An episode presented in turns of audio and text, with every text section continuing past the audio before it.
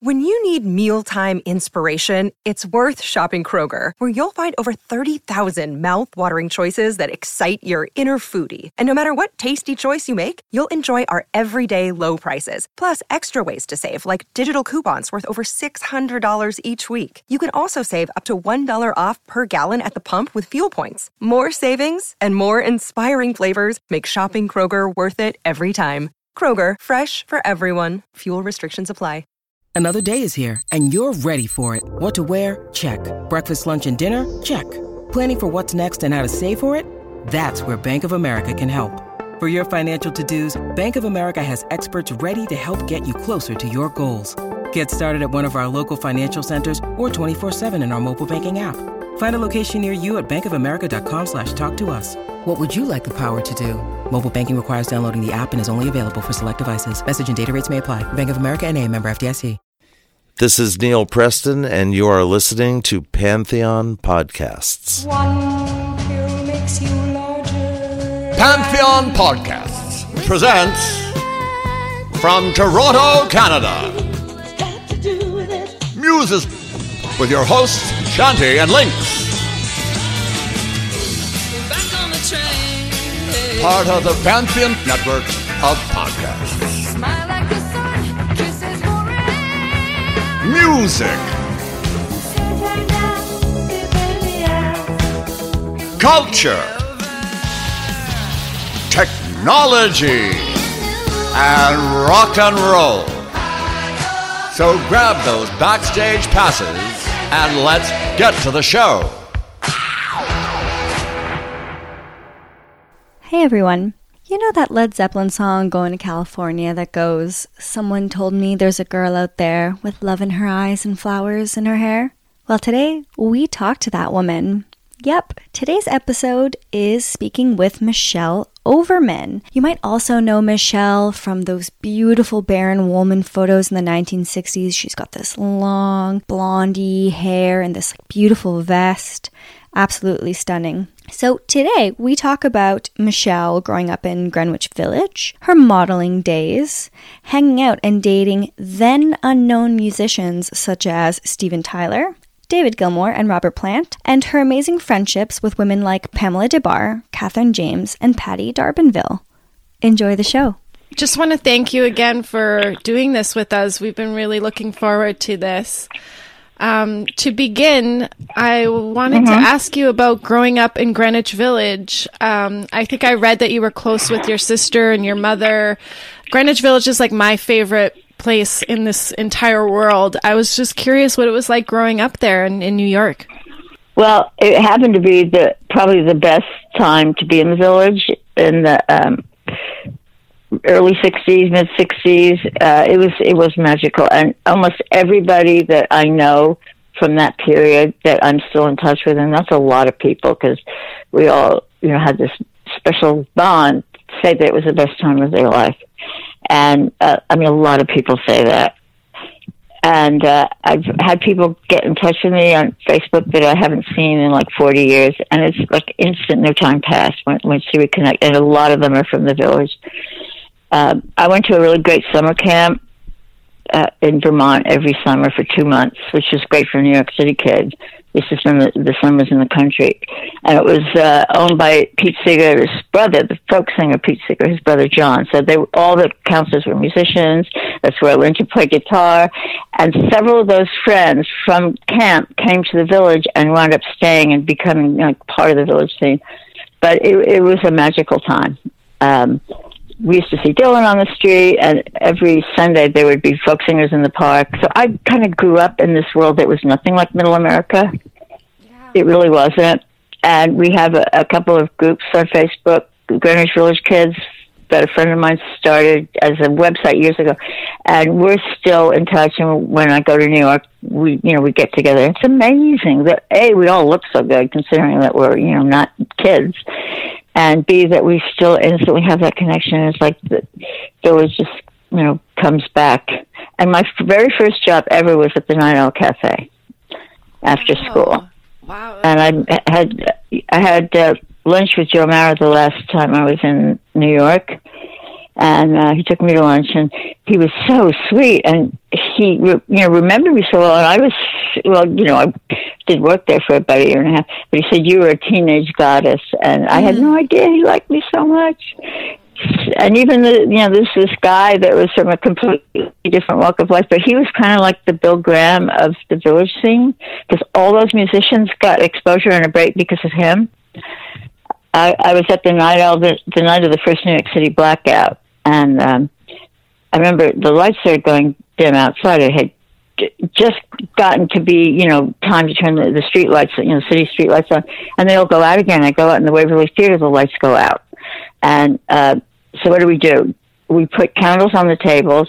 He calls. Uh, uh, uh, ah, my brain just went. Um, Richie Havens, who came and did an acoustic set, and we just had business as, as usual. And um, he told me that he paid Richie Havens more money than anybody else that played there, and the reason was because he had a family. So he he um, that's the kind of environment the village was. It was just incredible. We would like all be in the park. One night, I remember somebody brought us LSD. We were really young. This was like while it was still legal. There was like fifteen of us, all high on acid, and uh, everybody remembers it, and they remember that night in particular. Wow. And I remember the first, yeah, and like if, when we saw Dylan, everybody would be like running. It was like right in the beginning of his fame when Mr. Tambourine Man came out, and we were kids, of course. We were too young to go to the bar. Not that that really stopped us, uh, but we would like follow him, you know, because he was he was the you know not the Messiah, but he really was kind of like a Pied Piper. That's And uh, in, in, in the Night Owl, of course, I met a lot of people uh, that later became well known. Um, when I drove across country, the one and only time I did that was with John Boylan, who was in a band called the Gingermen, that, and he later became Linda Ronstadt's first producer. And um, I was friends with with the Lovin' Spoonful, especially Steve Boone, Steve and Sally, the two that actually.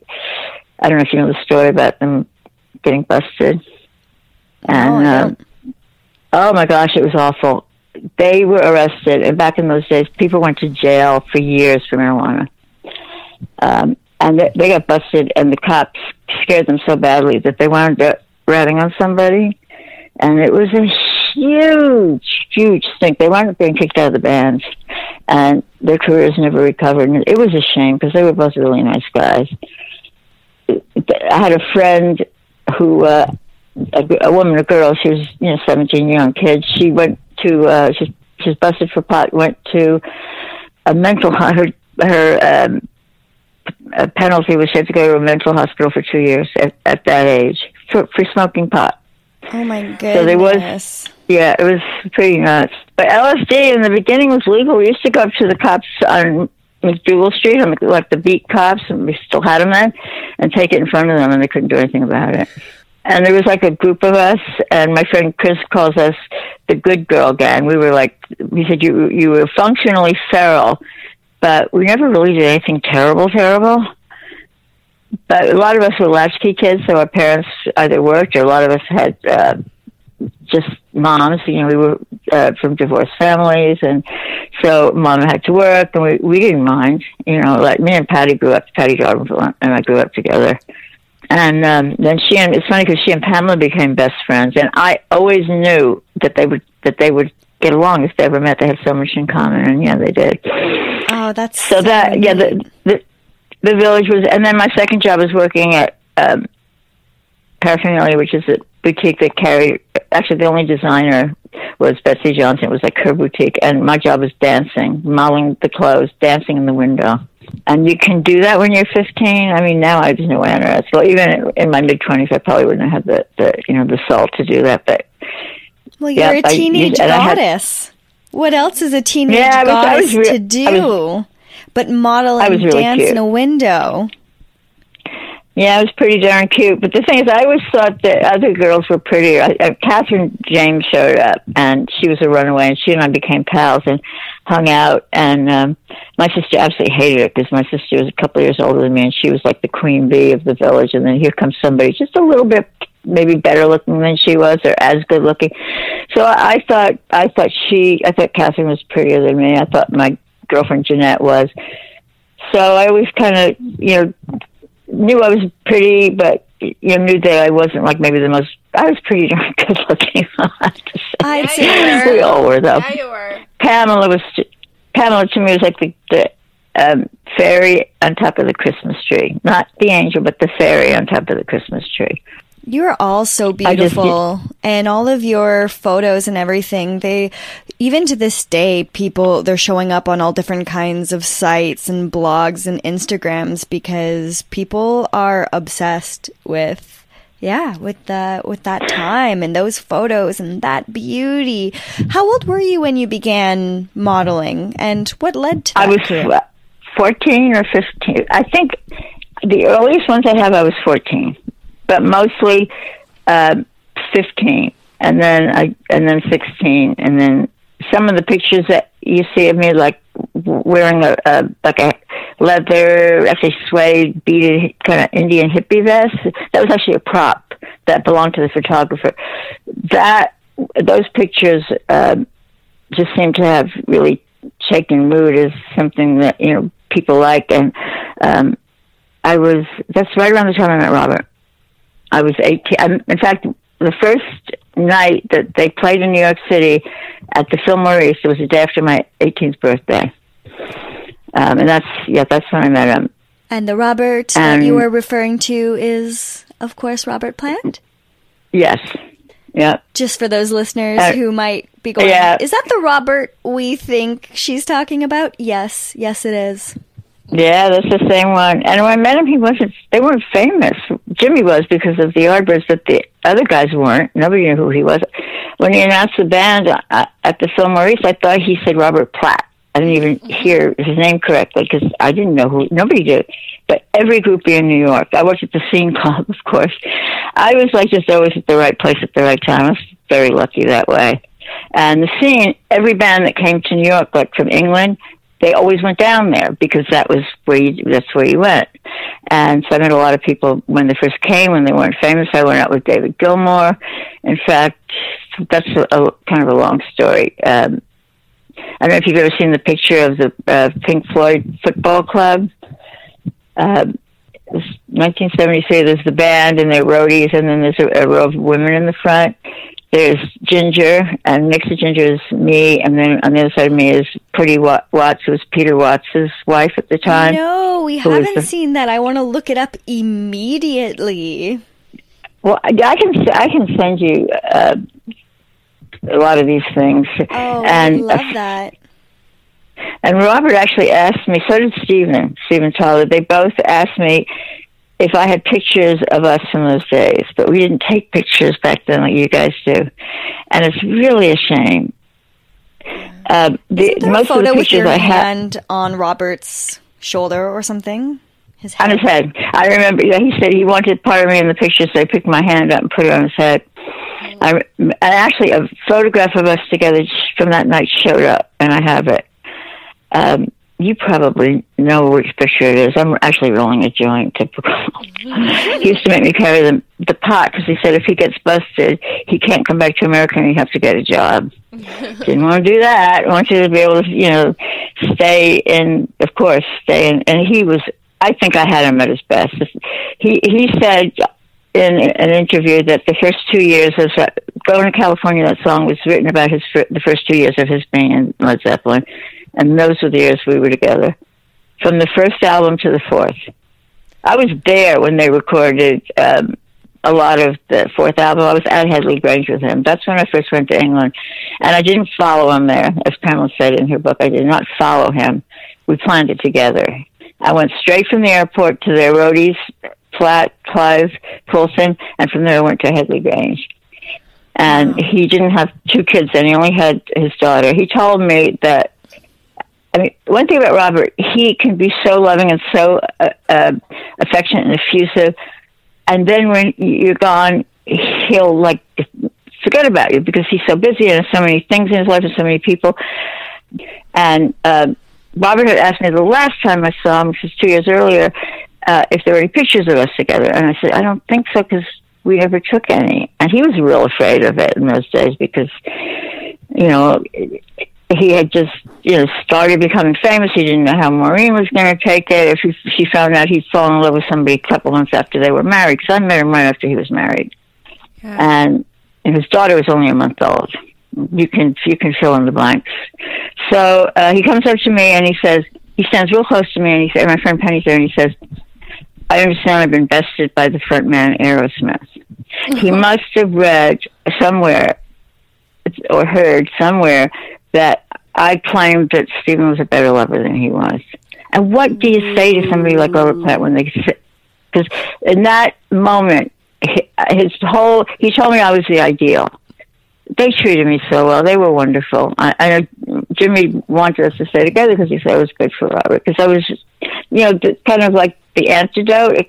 I was like their conscience. They could forget about all the crap they'd done because then they treated me so well, which I think is kind of shitty. But so I didn't know what to say, and you know, there's so much crap that's misunderstood or misquoted, and of course I never said that.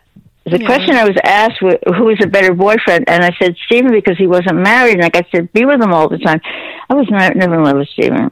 I mean, he was a wonderful guy, great fun, and he he slept with my poetry book under his pillow for two two years, and um, I'll always always love him, but I was never in love with him like I was with Robert. I was never in love with anybody like I was in love with him. I would love to Well, hear that- about that vest that you made him.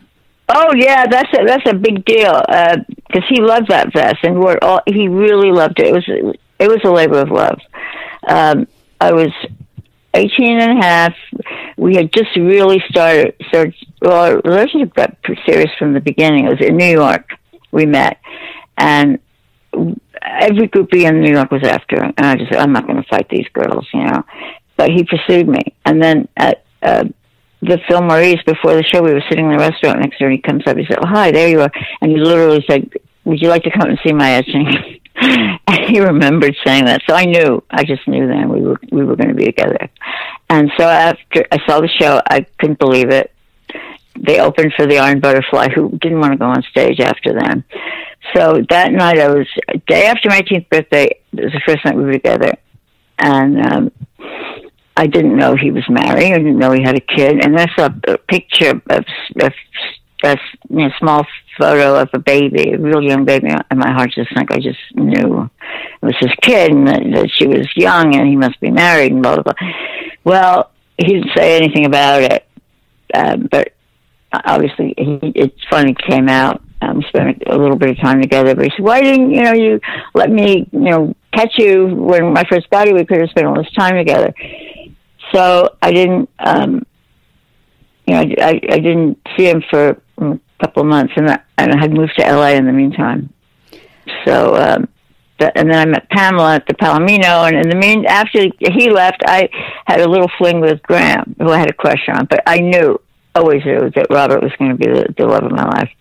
So I had this crush on Graham, and I met her at the Palomino. She was, you know, there seeing Chris, and I was there seeing Graham, and we met on the dance floor. And we, we did have a huge girl crush on each other. We ended up living together, sleeping in the same bed for months.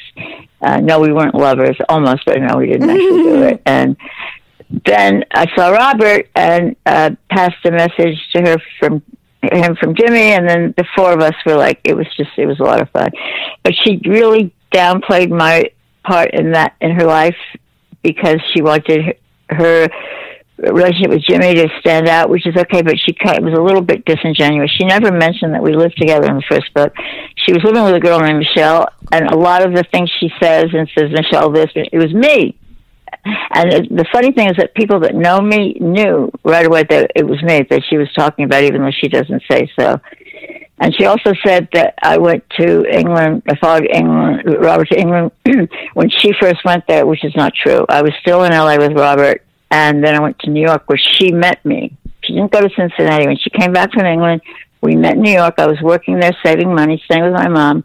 And I know this for a fact because she was on her way back to LA and I had just come from there. So we kind of passed going in different directions. And uh, I remember I got a great job at uh, a club, the Hippopotamus Club, which was run by uh, Bradley Pierce, who was the manager of Ondines, which is where the um, the Doors first played when they first came to New York, and where I met Jimi Hendrix. who fell in love with my best friend Jeanette, who was uh, the other girl that I thought was a well, my fir- first best friend Lisa. I thought she had the edge on me, and then Catherine and um, Jeanette, Jeanette Jacobs. She was in a band called The Cake. It was a, a girl group, three of them, and who wrote their own songs. They were way ahead of the curve.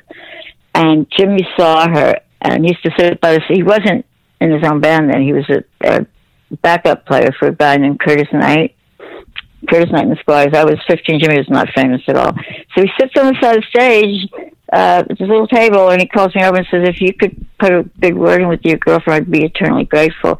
So I told Jeanette, "You know, this guy likes you," and she, we didn't. I kind of found out later. We she didn't advertise it, but she, she was biracial. Her dad was black, and um, her mom's Greek. But then I wound up living with her and her dad for quite a while, on and off, and, and he's black. But she, she kind of said he was her stepdad for I don't know what was going on, but um, she was the love of his life. I don't care what anybody says, and um, she, I had uh, some of his clothes because whenever he was in town, we'd go to the hotel and she'd just go through his closet, take whatever she wanted, and you know he always. And, so Jimi Hendrix and I met before he was famous. I met David Gilmour. I met every single guy I knew and went out with before they were famous, and I never chased anybody. You know, I just I had relationships with people because of the life I lived, and I mean, maybe at the scene you could say it was a, little, a bit of a group because it was like being a, a little kid in a candy store. You know, all these guys came. They were all British. They all were charming. They were all musicians, and you know, you got to meet them. And I worked there, so mm-hmm. How was it that you met Steven Tyler? How did that come about? That was before he was famous too, right? Yes, yeah, he wasn't. There was no Aerosmith. He was in a band called Chain Reaction. Well, we went to the same high school, but it wasn't like high school, like regular high school. It was a private professional children's school, so you only had to go four hours a day just for the academics. And most of the kids were like actors. A lot of models went there. Um, I know Chris Stein went there, and a bunch of other people you might have, you know, that you would know. Nancy Allen, who was in. Um, Oh yeah, um, she was in a bunch. Of, Blowout. she was in. Car- She was my. She was my best friend. really. I love but- her. Brian De Palma, yeah, right? she's. I've got some great pictures of the two of us where we're both topless. um, but but she she went there. Steven had graduated the year before, and I can't. He was always down in the village. I probably met him in the village. So he used to pick me up from high school in his friend Henry's mom's um, car, and they lived in Yonkers, which is just outside of Manhattan. I mean, excuse me, outside of New York City, like beyond the city limits is the Bronx, and then there's the uh, township of Yonkers, which is suburban. It's like a bedroom community. And his parents were never there, so we had the house to ourselves.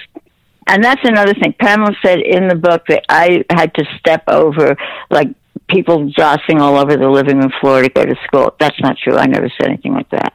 And I didn't. I don't want Steven to think I said that because I didn't.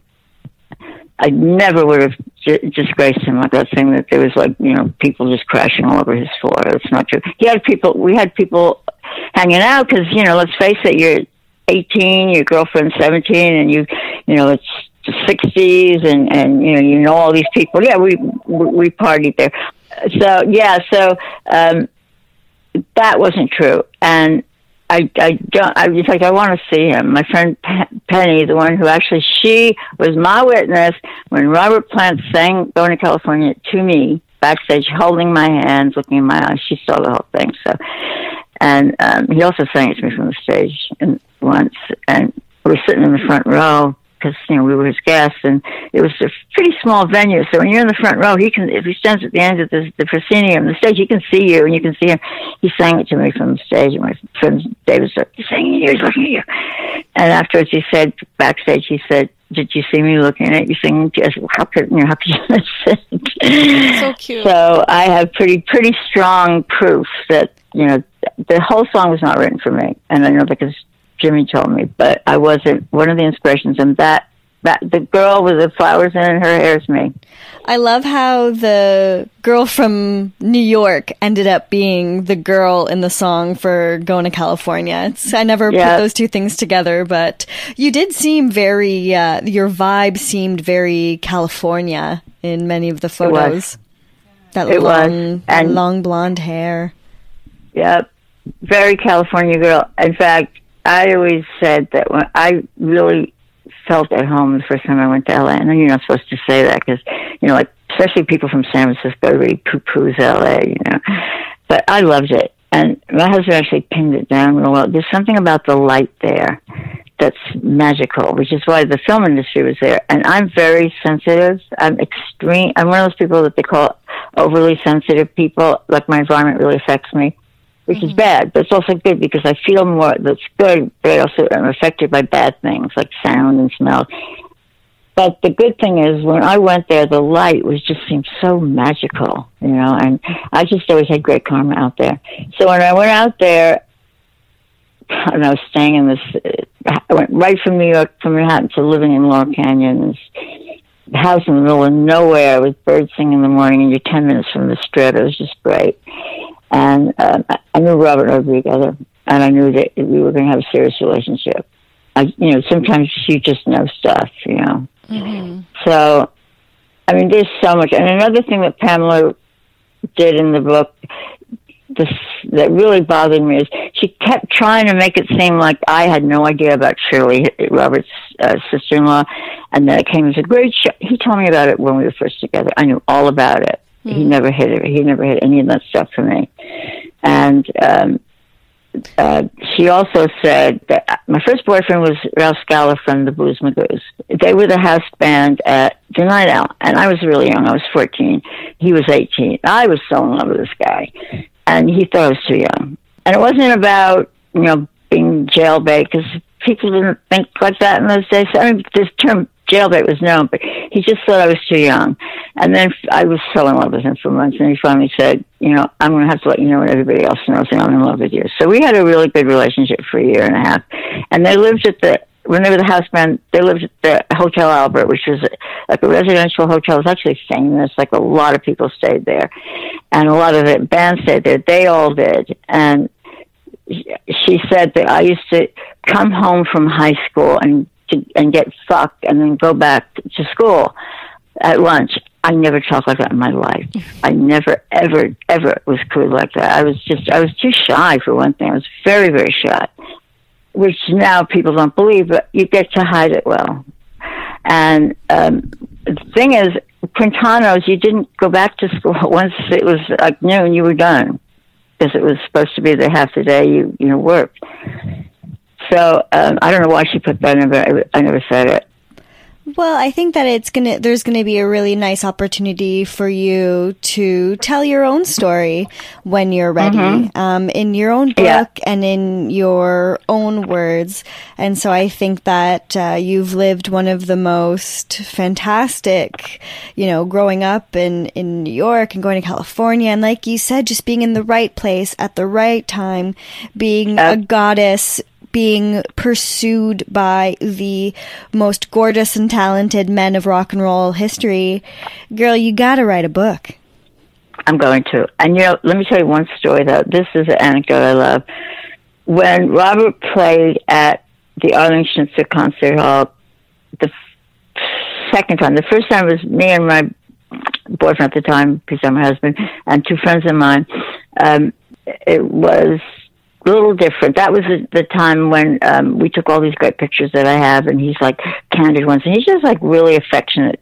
And I've got pictures that I won't lay on the internet because I'm saving them for my book. One my husband took, and Robert's got this like mischievous grin on his face, and he's hugging me, and um, he never smiles in pictures backstage, but in these he is.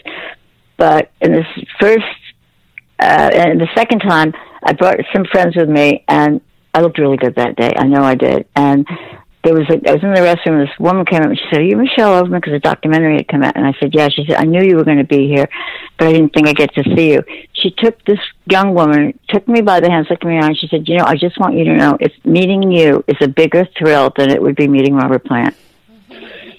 I couldn't Yeah. believe it. I was so touched because women can identify with my story. They can actually, and because I'm pretty, you know, I'm accessible. I'm not a snob. I, I don't believe any of that bullshit. I mean, if somebody's a jerk, I won't pay them any attention. But I'm not a snob. I don't understand why people are like that, except they're insecure. you know, and I like people. So I was very touched. And then she said, Do you mind if my boyfriend takes a photograph of us together? I said, No, of course not. She was so sweet. And when she said that, she she looked me eye. She said, I just want you to know. And she, she said, Meeting you is a bigger thrill than it would be meeting him. Because women can identify with me. They can put themselves in my shoes and, and imagine what it would be like. It's impossible. How can you imagine being Robert Plant? I can't even do that, you know, because his life is so different from, you know, just about any kind of, um, anything in your life that you can identify with. Yeah, I certainly don't want to be Robert Plant, but I wouldn't mind being with him. And you're one of those women that was pursued by him. And I think a lot of, not I think, but a lot of people have been asking, when are you going to get Michelle on? Are you able to talk to Michelle? Can you interview her? Because that's it. Like you and Pamela and Catherine James, you're all famous in your own right. People value you for who you are and your experiences and you're in you're as much a part of rock and roll history as any of those guys too because if it weren't for you there'd be no them. And you know what? They all joined bands to meet girls. That's the reason most of them became picked up a guitar in the first place, and they'll admit it. You know, it's true. And we just, I, I'm a singer, and I, you know, used to. In fact, Steven tried to. Uh, he talked about us starting a band together. Um, too bad that didn't pan out, huh? That would've a been freaking amazing. genius. Yeah, it would have. It would have been good. And I, if I'd been in the right place at the right time, I would. I would have pursued it. So I just had to um, admire Joni Mitchell and, and want to be her from afar. I met her. I, I socialized with her. I've got so many damn stories. I look at my own life. I can't believe this happened. You know, it was just. It was. I'm. I'm very grateful. Let's put it that way. And I. I do want to write my story because um, I owe it to my mom because I always was good at, English and creative writing, and I know that nothing. She's gone, but nothing in the world would make her happier than for me to write a book. Mm-hmm. And the second reason is everybody has a story in them. Everybody on earth has a story, and most of them people would be surprised how interesting other people's lives are.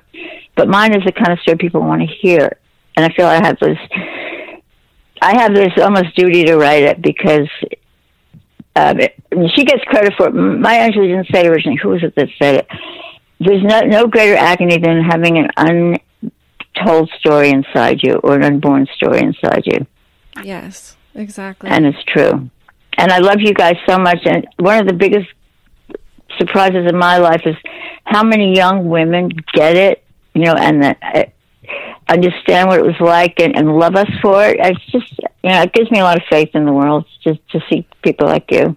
Oh, thank you. And we love being I'm a getting all teary eyed thinking about it. No, seriously, it's been really gratifying for me, you know, and I've had the best experience on social media. Mine is probably unusual, but I'm looking right now at a painting that a young woman did of me, an oil painting she did of me when I at the period I was with Robert, and it's a beautiful painting. I, I never met this girl. She sent me this painting. Of course, I gave her the picture, and other people sent me gifts, and it's because something that I have makes people happy. I got to write my book.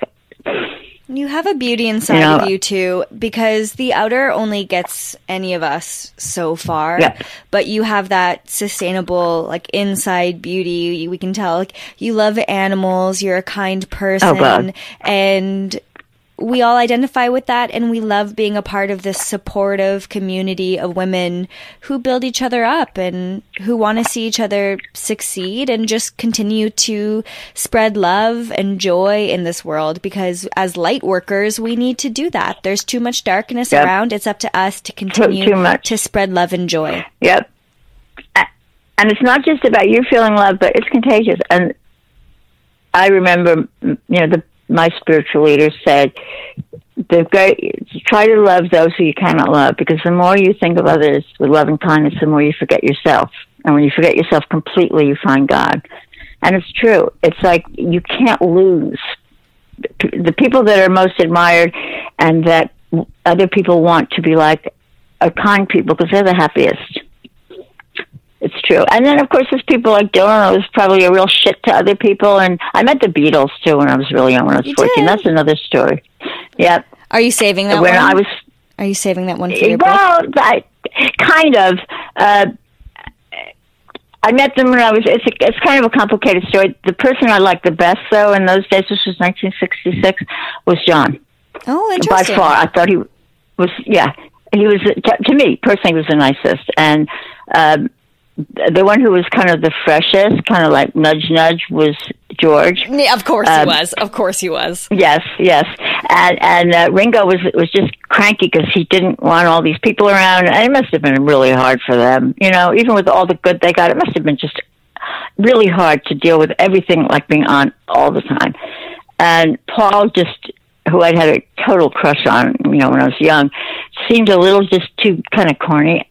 And I've met him since because I, I lived with Denny and JoJo Laine, who were in, he was in Wings, and so I socialized with Paul. I was at his house in in uh, not in Knightsbridge, in uh, St. John's Wood. And I've got and one story I will share with you is when I was there, I was there with Denny, and Linda made uh, pea soup, which we all you know had, and um, I, I thought my pea soup was just as good as hers. She used she used salt pork. I, I didn't. Mine was vegetarian. But anyway, she made this great soup. And Martha, the the, the dog, and the sheepdog was running up and down this a beautiful house, of course. And their daughter Stella was about seven at the time. And uh, we had Denny's little boy with us, uh, Laine. He was about three at the time.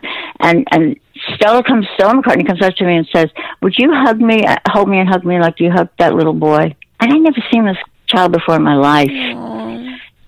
It was just a, and I don't know why she said it. She must. I I knew Linda in New York. Linda's. It was so Linda, you know, was she nice? I always got along very well with her. She's always very nice to me. I have not a bad word to say about Linda McCartney. You know, so I think concerned, she was a lovely woman, and and was great for Paul. Um, but either she was open enough to ask for love from someone who she saw giving it, which I think is really freaking cool. You know, it couldn't have been that she wasn't getting it from her folks because first of all, why would she come up to somebody she never saw and say something like that? You know, but I've never forgotten it. Wow, well, you were just a rem- beautiful being that was radiating light and love, and she picked up on it, and she wanted some of that. And another story I'll tell you, and if you need to go, we can go. But I do want to tell you the story. Yeah, let's I wrote hear a lot one of more po- story, and then we'll wrap it up. A lot of poetry when I was younger, a lot, all the time. I always had a notebook with me, and I kept them. I trans. Pamela was always a writer. This is something else. Pamela was always a writer. When I met her, she kept a journal, and she inspired me to keep a journal. And well, I emulated her a lot. I was like her first student. She always had these stories, and she always wrote them down. Everything she had in the first book, she had in in her journal. She didn't have to write much; she had already written it. She was always a great storyteller. Always, always, always. And um, so she got me, you know, into writing, and I wrote all the time. I wrote poetry, and then I started keeping a journal. Well, when I moved out here from New York, I went to my aunt's house because she had all the stuff in her basement I was keeping, and my poetry books, two of them disappeared. It was the worst loss I've ever experienced. I, I've never found them. There was one book that survived that, that was in you know the, the trunk, and that was the poems I wrote when Robert and I were together. Those I managed to somehow stayed with me. The rest, I don't know where they are. So I remember my sister saying how she loved my poetry. This was years ago, and and I said, yeah, well, I had a, I was inspired by somebody who was you know really beautiful, and she said, no, she said all that beauty came out of you, It did exactly. and Wow. I never forgot it. And everybody has that, that, if they have that light in it, you really have to let it shine. yeah, we can't wait for you to write this book. Well, I could I could sit here all day and talk, but um, I got to save some of it. No, I'm just kidding. Uh, there's there's a lot, um, a lot, and most all of it has been really good, and even the bad stuff isn't really bad in retrospect because it all made me strong. You know, and I, I'm I'm a lot tougher than I look. you know, I've learned that with my spinal surgery. Yeah. You know, if I, I would do it again if I had to, and it was brutal. It was brutal, but it was totally worth it. Yeah, you are strong and amazing, and actually, I think you and Link kind How of look are you alike guys? a You little bit asking? with that blonde hair and the bangs. You did. I noticed. Actually, I noticed that you girls are adorable. No, you live in in Canada. Yeah, we're in Toronto. So how far is that from the Pacific Northwest? Uh, What, what part of Canada is that? Just further east, or is it? It's I um, should know. it's about like a nine-hour drive from New York, from Manhattan. The only place in Canada I've ever been was in Quebec City. I went there with my summer camp. Yeah. My cabin went up there, uh, you know, last year, and it was just freaking beautiful. It's very European. yeah, Um, Quebec is. Where So, so uh, that's that's French Canada, French Yeah. Canadian, and then I know um, Ontario is the capital, and I know that Vancouver is over here. Vancouver, yeah, British we're in Columbia. Ontario. That's a that's a uh, that's further east. That's more. It's closer to New York than to Yeah, here. yeah, we're we're pretty close to New York. But we're pretty set on doing some traveling, and we've only just started exploring the U.S. Like Lynx goes to New York quite a bit, and last year we went to Tennessee, and I've been to Las Vegas, and neither of us have been out to L.A. But we really eventually want Oh, to take to. this on the road, and our mission is to meet every single one of you who we've chatted with, give you a hug, and uh, feel all of that light in in person. So we hope to meet you someday in person. Oh, that would be wonderful. Now, now what what made you decide to, to start the? It was, it's a, a a podcast. Yeah, But- yeah. Okay. Well, so what, what what made you? What inspired you to do this? I think it's so great that you are because it really you know makes us feel like you know you really care that we're cared about still, and um, that that makes us feel like maybe we've done something right. yeah. Well, when Um, we grew up, you know, listening to music, and then we would see photos of these rock stars, we were like, well, that's all good and well, but we always wanted to know who's the woman, who who are these Right. girls, and what are wh- what is their story, and just like you know the many of those fan blogs online, we're just we were kind of enraptured by your beauty and the essence that you were giving off and we just knew that there was a story there. And then we uh, discovered pamela's books and then through her books we found out about all of the other women out Other there people, who are yep. part of the scene. And you know we we ha- we're living are living vicariously through your experience because it's you know the music industry and rock and roll and meeting bands while it's still possible and we've had our own you know stuff here and there. It'll never be like what all of you guys experienced. So we just wanted to hear your story and get to know you and celebrate you and honor you because we love being a part of um you know the rock and roll muse groupie sisterhood and we're and But we're the fact that you keep going. Go ahead. The fact that you guys can do this is, is really fabulous. I mean, you have advantages we didn't have. Um, and I think it's great. I think, you know, it's still tough in a lot of ways to be a woman. And I was lucky growing up in the village. I went to, I was in a class for gifted kids, you know, intellectually gifted children. The girls were not treated any different than the guys, believe me. It was also in the village. But still, I mean, there were certain, I remember when I heard that girls couldn't join Little League Baseball, I was absolutely outraged. I want to play baseball. How come I can't just because I'm a girl? You know, and those barriers have broken down. And I think that women like you that are like really doing something, you know, and especially that you, you get it, you know, that, that what we had was so, it was the music. It really was. Maybe one of these days I'll, um, I'll put my one song on um, YouTube that people seem to really like. I wrote it for Robert, of course, after we broke up, and it took me twenty no thirty years to write the chorus. I wrote the first verse when we broke up, and then like decades later, I finished it. The same song. Well, we would love but there was something. to hear it. Well, we're so grateful Very. that we got to connect with you. We'll uh, wrap it up and we'll say thank you so much. This really means so much to me, to us, and we love you. Thank you for for you know giving me this opportunity to speak up. Yeah, thank you so much. Oh, Michelle. thank you. We'll You're welcome. soon. Thank you. Yeah. Okay, bye for Bye. now. Bye bye for now. News and Stuff is produced by Chantal Lemieux and Link Solar. Find all of our shows, notes, social, and links at www.pantheonpodcast.com or wherever you listen to great podcasts. All songs can be found for purchase on iTunes, Spotify, or Google Play. Please purchase these great and important tracks. Find us on Facebook at the RNRAP. We are on Instagram at RNR Archaeology. Tweet us at R&R Archaeology.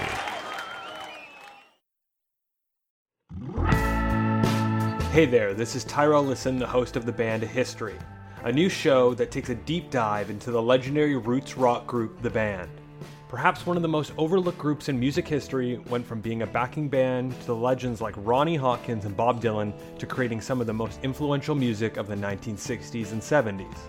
The band is responsible for the back to basics approach to rock in the late 60s, foregoing psychedelia and acid pop of the day, and influencing artists like the Beatles, the Rolling Stones, and Eric Clapton to bring it back to the roots. This new podcast is here to peel back the curtain on the mysterious group that took the music world by storm. Not with press, fancy magazine covers, or massive tours, but with their music. Come and check it out.